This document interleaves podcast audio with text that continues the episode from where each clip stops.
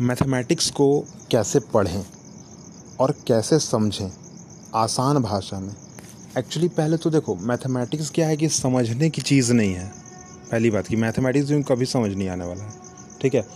जैसा हम लोग स्कूल में जैसे पढ़ाया जाता है, उस हिसाब से। ठीक है? मैथमेटिक्स सॉल्व करने की चीज़ है। ठीक है? आप इसको जितना बार सॉल्व करोगे, जितना ज़्यादा सॉल्व करोगे, उतना अच्छा होगा आपके लिए।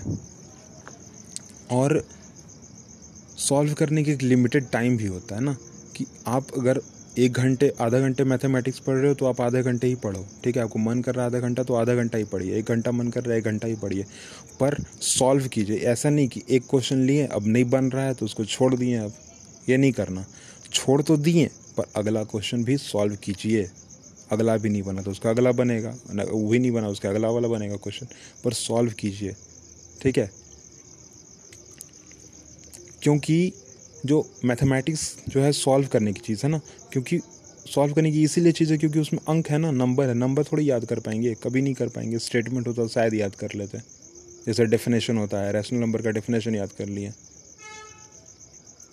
पर ऐसा नहीं हो सकता, ठीक है? तो नंबर्स को याद नहीं किया जा सकता पहले तो तो आपको क्या करना होगा, उसको सॉल्व करना होगा, उसको सॉल्यूशन करना होगा, उसको बार बार बनाना होगा, जिससे आपके वो जहन में बैठ जाए। ठीक है, आपको वो पता चल जाए कि हाँ चलो, ये चीज़ ऐसे सॉल्व कर, क्योंकि मैथमेटिक्स है याद करने की तो चीज़ नहीं है, उसमें जितना क्वेश्चन बना लो, उतना क्वेश्चन बन जाएगा।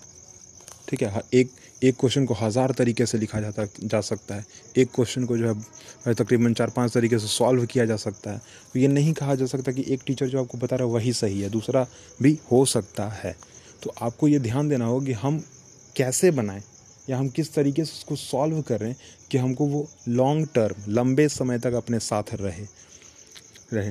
और ये तब पता चलेगा जब आप इस क्वेश्चन को बार बार बनाएँगे। बार बार मतलब अब कितना बार? दस बार? नहीं, दस बार नहीं भाई। दो तीन बार। दो तीन बार बनाइए, बहुत अच्छा बनाइए।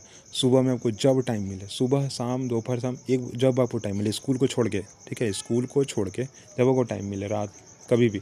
आप कम से कम एक बार खुद से क्वेश्चन बनाइए आंसर कीजिए उसका, ठीक है? क्वेश्चन का आंसर खुद से कीजिए, ठीक है? फिर आप जो स्कूल में आपको बताया गया, फिर तुमने घर में बनाया, उसको मिलाओ थोड़ा, देखो कि हाँ कैसे हो रहा है, क्या बन रहा है, मैंने कहाँ गलती किया, ठीक किया क्या होता है आज के टाइम में कि बुक के पीछे आंसर दिया हुआ है? देख लो तुरंत। ये नहीं करना, ये गलत चीज़ है, ठीक है? पहले आप क्वेश्चन सॉल्व कीजिए, ठीक है? क्योंकि क्वेश्चन में मैथमेटिक्स में ही एक ऐसा रूल है कि आपको स्टेप मार्किंग भी मिलता है, ठीक है?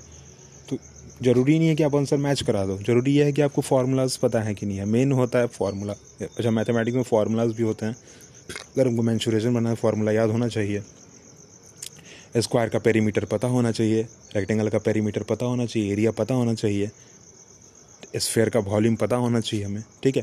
तो ये सब term to term word to word ठीक है टेबल जैसे बच्चा टेबल कैसे याद करता है? टू टू टू ज़ा फोर टू थ्री ज़ा सिक्स टू फोर ज़ा एट टू फाइव ज़ा टेन टू सिक्स ज़ा टू टू सेवन ज़ा फोर्टीन टू एट ज़ा सिक्सटीन टू नाइन ज़ा एटीन टू टेन ज़ा ट्वेंटी ऐसे याद करता है बच्चा? ऐसा ट्वेंटी ट्वेंटी फोर फिफ्टी तक याद कर लेता है बच्चा। ठीक है? तो कैसे याद करता है? क्योंकि बार बार रिपीट करता है वो। आप भी क्वेश्चन आंसर को रिपीट कीजिए आप। क्वेश्चन बनाइए क्वेश्चन को सॉल्व कीजिए और रिपीट इसीलिए मैथमेटिक्स में आप कहीं नहीं देखोगे कि लिखा रहता है क्वेश्चन और आंसर नहीं लिखा रहता कहीं भी। मैथमेटिक्स में लिखा है तो क्वेश्चन और सॉल्व। ठीक है? और जब सॉल्व करिए तो लास्ट में प्रूफ लिखा जाता है। Proof, proved, proof. ठीक है? थ्योरम होता है तो प्रूफ लिखते हैं और बन गया क्वेश्चन तो प्रूफ्ड लिखते हैं। या hence this is the answer मैंचुरेशन में लिखते हैं। ठीक है? क्यों? क्योंकि हर जगह बदल जाता है। यहाँ क्वेश्चन इंग्लिश नहीं पढ़ रहे हैं कि क्वेश्चन आंसर लिखेंगे, नहीं।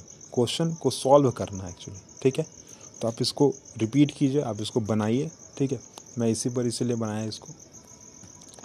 कि अच्छा सुना भी होगा हम सबने practice makes man improvement not perfect perfect नहीं बना सकता आपको इम्प्रूवमेंट दे सकता है आपको, ठीक है?